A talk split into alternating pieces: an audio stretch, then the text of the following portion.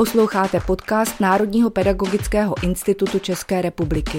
Sérii o bezpečnosti a právu v kyberprostoru pro vás připravuje Václav Maněna.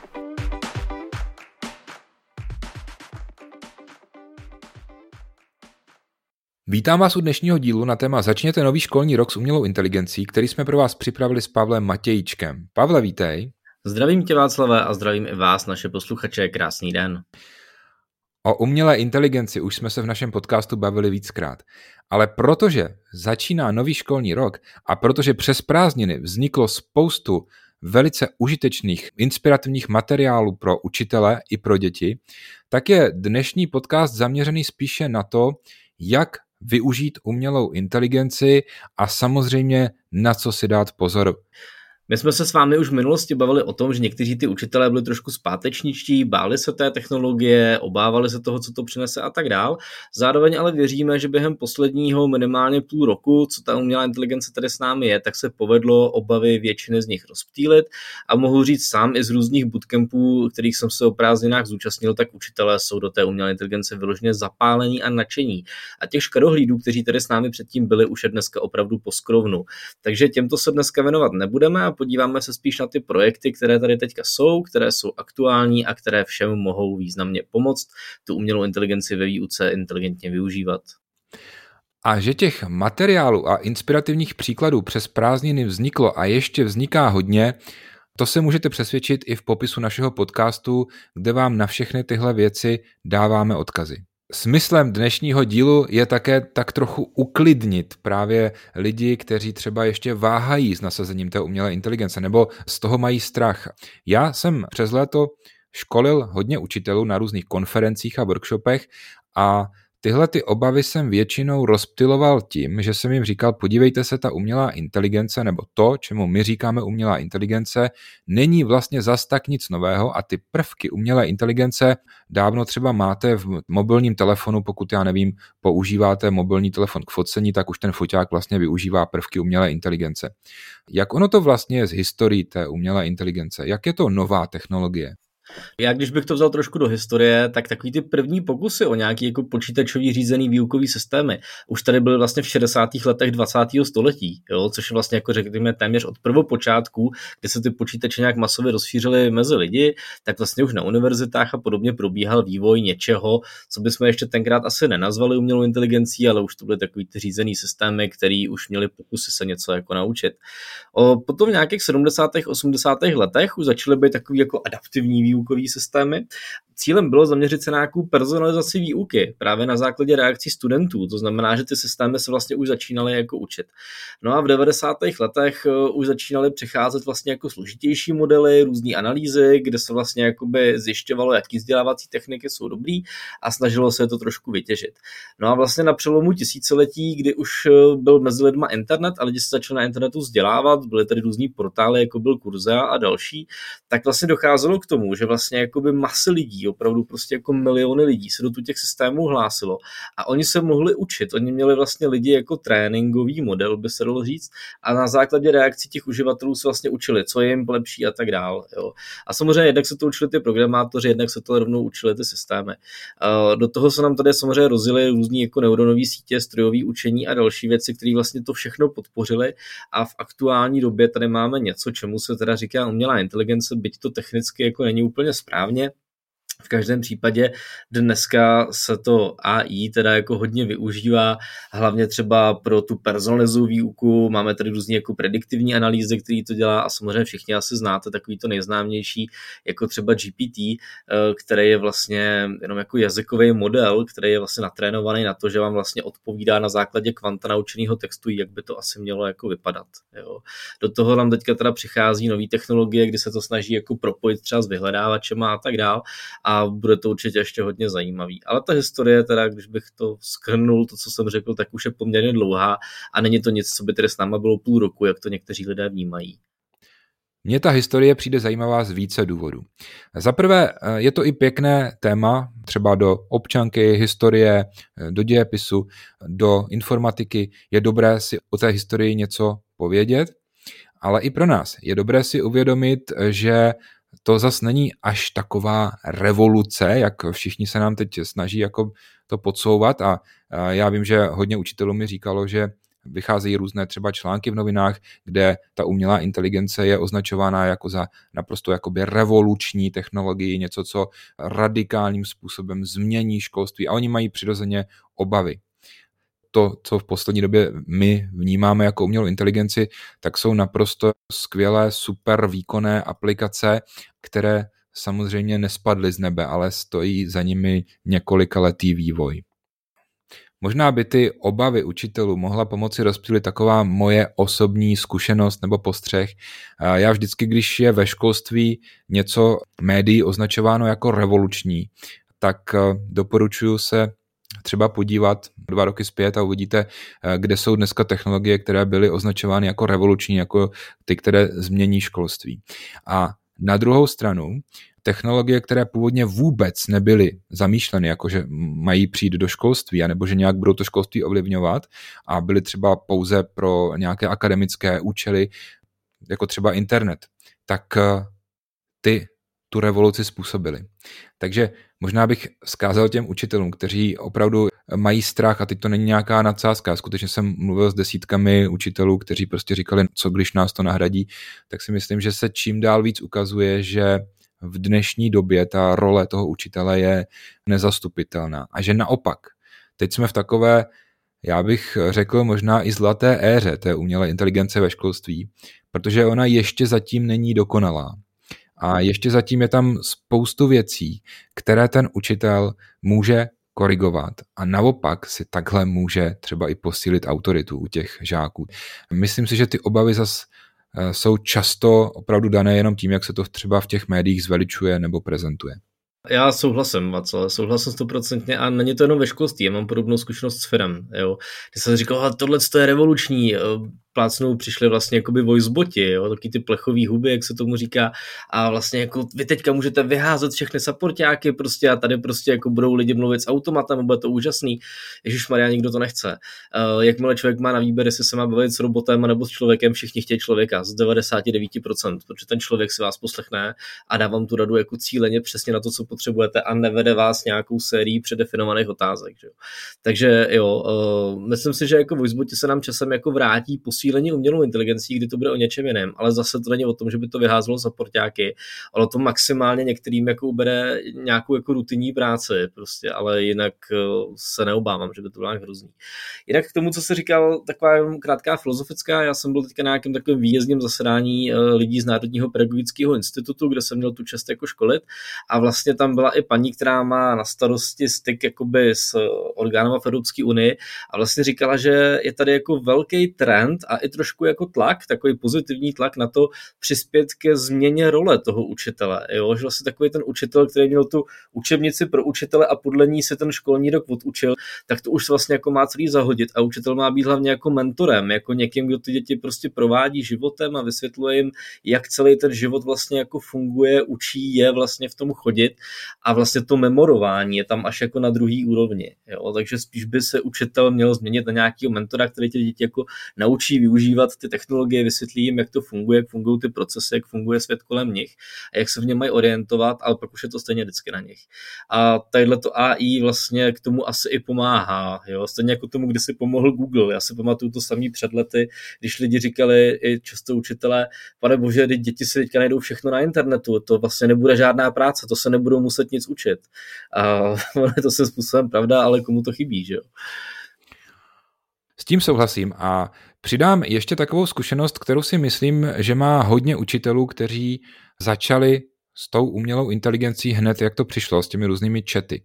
Já jsem zpočátku byl také takový ten nadšený uživatel a vlastně jsem dělal trochu tu chybu, že jsem ten chat využíval místo Google.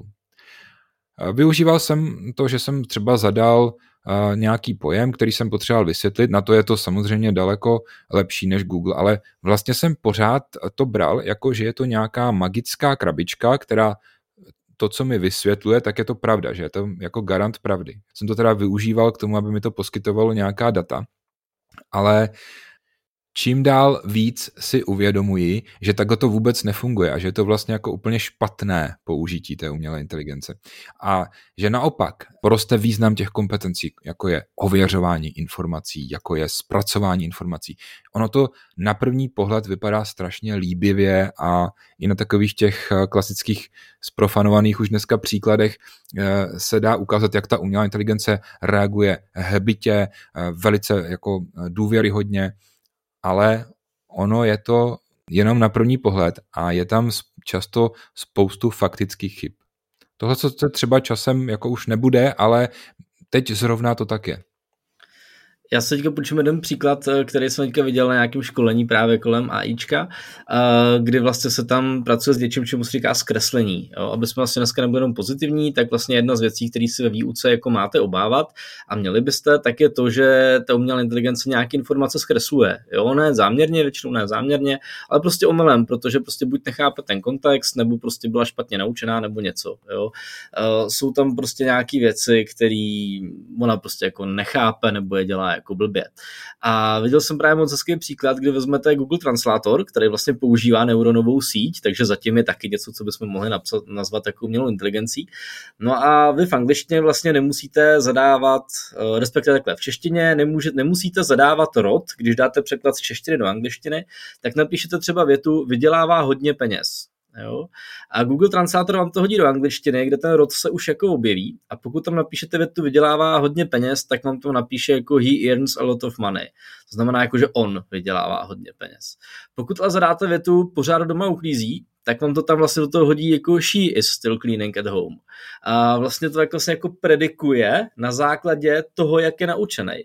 Takže on vlastně řekněme, že reaguje dost genderově nevyváženě, jo, tady z toho pohledu, protože on vlastně to nedozlišuje a je naučený na spoustě jazykových modelů, na spoustě vlastně jako textu, který si přečet, který predikovali lidi. A protože dřív bylo tradiční rozdělení rolí, jako že žena uklízí doma, muž vydělává peníze, tak on vlastně tohle to vám jako podhazuje taky teďka. Jo. Viděl jsem dokonce teda i jako takový trošku drsnější obrázek, kdy do Midjourney, což je vlastně jako generátor obrázků, vlastně se žijou jako umělá inteligence, prostě, která jako umí generovat obrázky, tak jste napsali bílý muž krade v obchodě a nakreslil to vlastně jako bílýho policajta a několik afroameričanů, kdy policajt byl bílej a afroameričané tam byli jako v roli vězňů.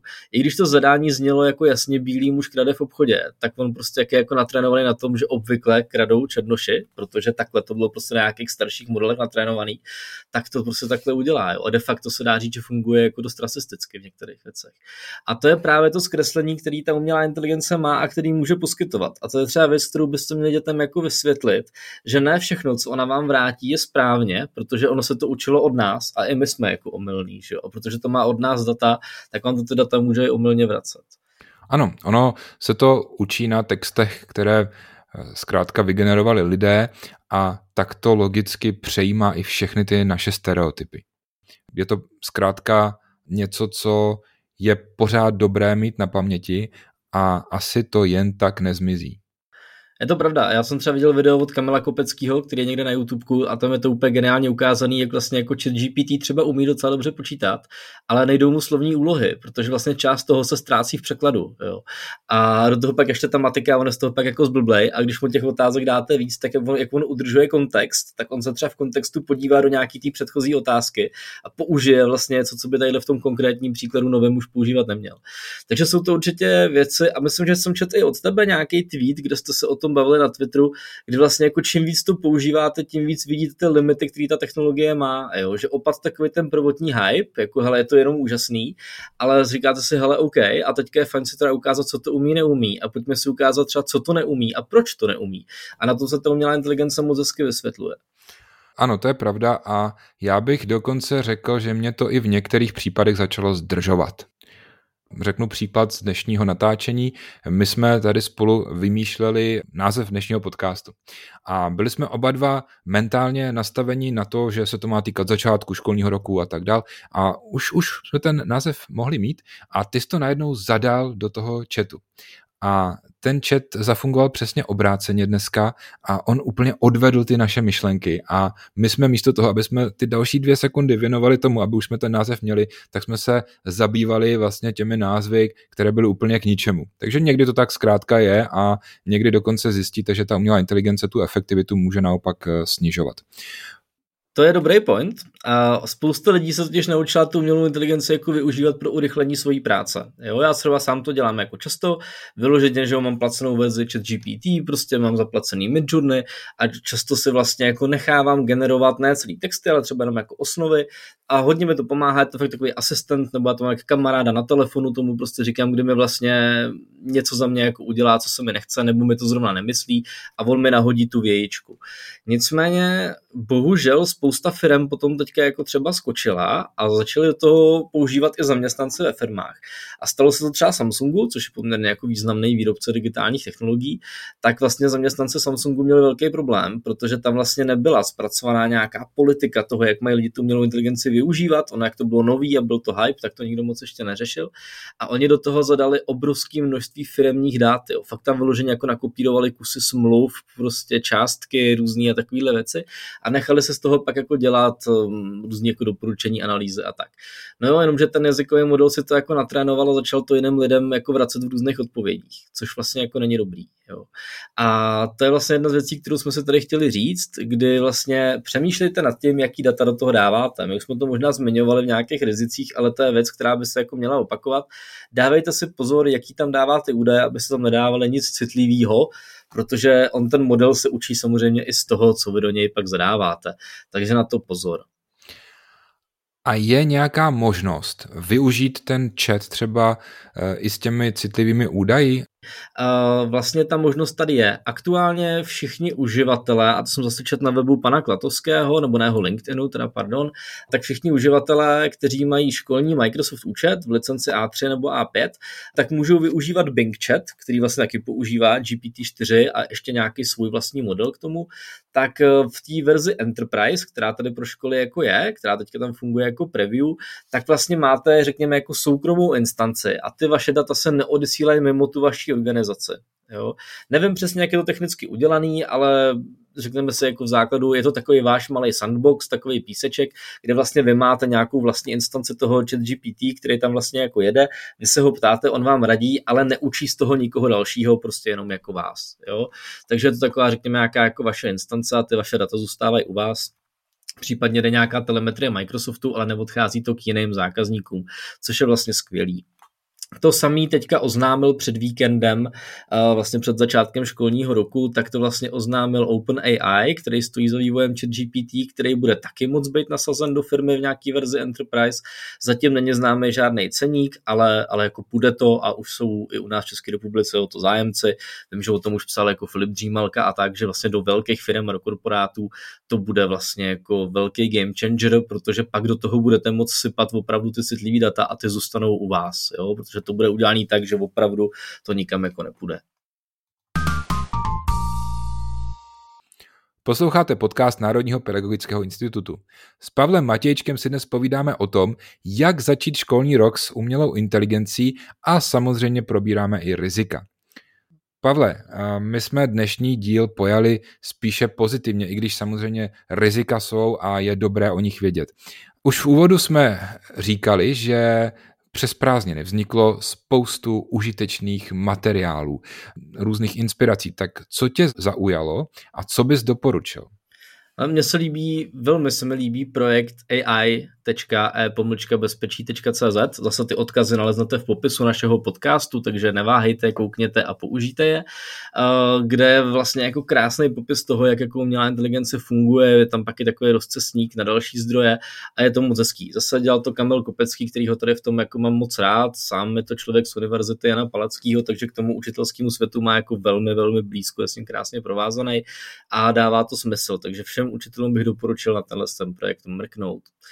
Druhá věc, která mě zaujala, tak je projekt AI do škol, eh, což je vlastně projekt Národního pedagogického institutu společně s dalšíma x různýma, eh, řekněme jako nejenom firmama, ale i organizacema, třeba s Ignosem, eh, kdy vlastně tam je krásný zase jako rozcestník toho, co je možný dělat, je možný tam vlastně poptat i třeba právě od Ignosu různý jako lektory, který vám jako přijdu té školy ukázat, co toto AI je, vysvětlí vám to.